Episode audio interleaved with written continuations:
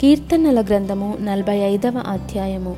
ఒక దివ్యమైన సంగతితో నా హృదయము బహుగా ఉప్పొంగుచున్నది. నేను రాజును గూర్చి రచించిన దానిని పలికెదను. నా నాలుక త్వరగా వ్రాయువాని కలము వలెనున్నది నరుల కంటే నీవు అతి సుందరుడవై ఉన్నావు.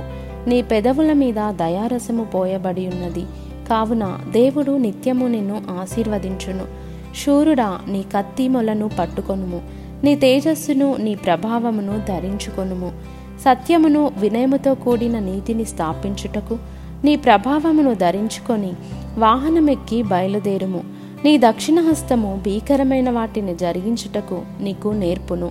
నీ బాణములు వాడిగలవి ప్రజలు నీ చేత కూలుదురు. నీ బాణములు రాజు శత్రువుల గుండెలో చొచ్చును. దేవా నీ సింహాసనము నిరంతరము నిలుచును. నీ రాజదండము న్యాయార్థమైన దండము. నీవు నీతిని ప్రేమించి భక్తిహీనతను ద్వేషించుచున్నావు. కావున దేవుడు నీ దేవుడే చెలికాండ్ర కంటే హెచ్చగున్నట్లుగా నిన్ను ఆనంద తైలముతో అభిషేకించి ఉన్నాడు.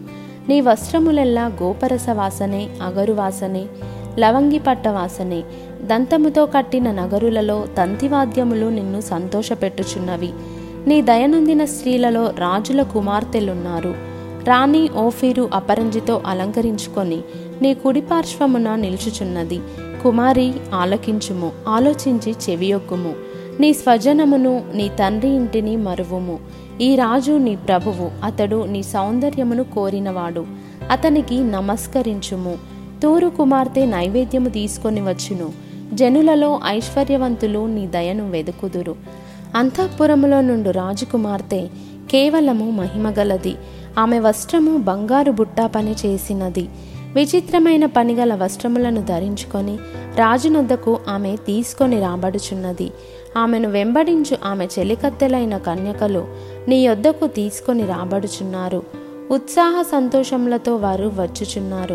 రాజనగర్లో ప్రవేశించుచున్నారు. నీ పితరులకు ప్రతిగా నీకు కుమారులుందురు.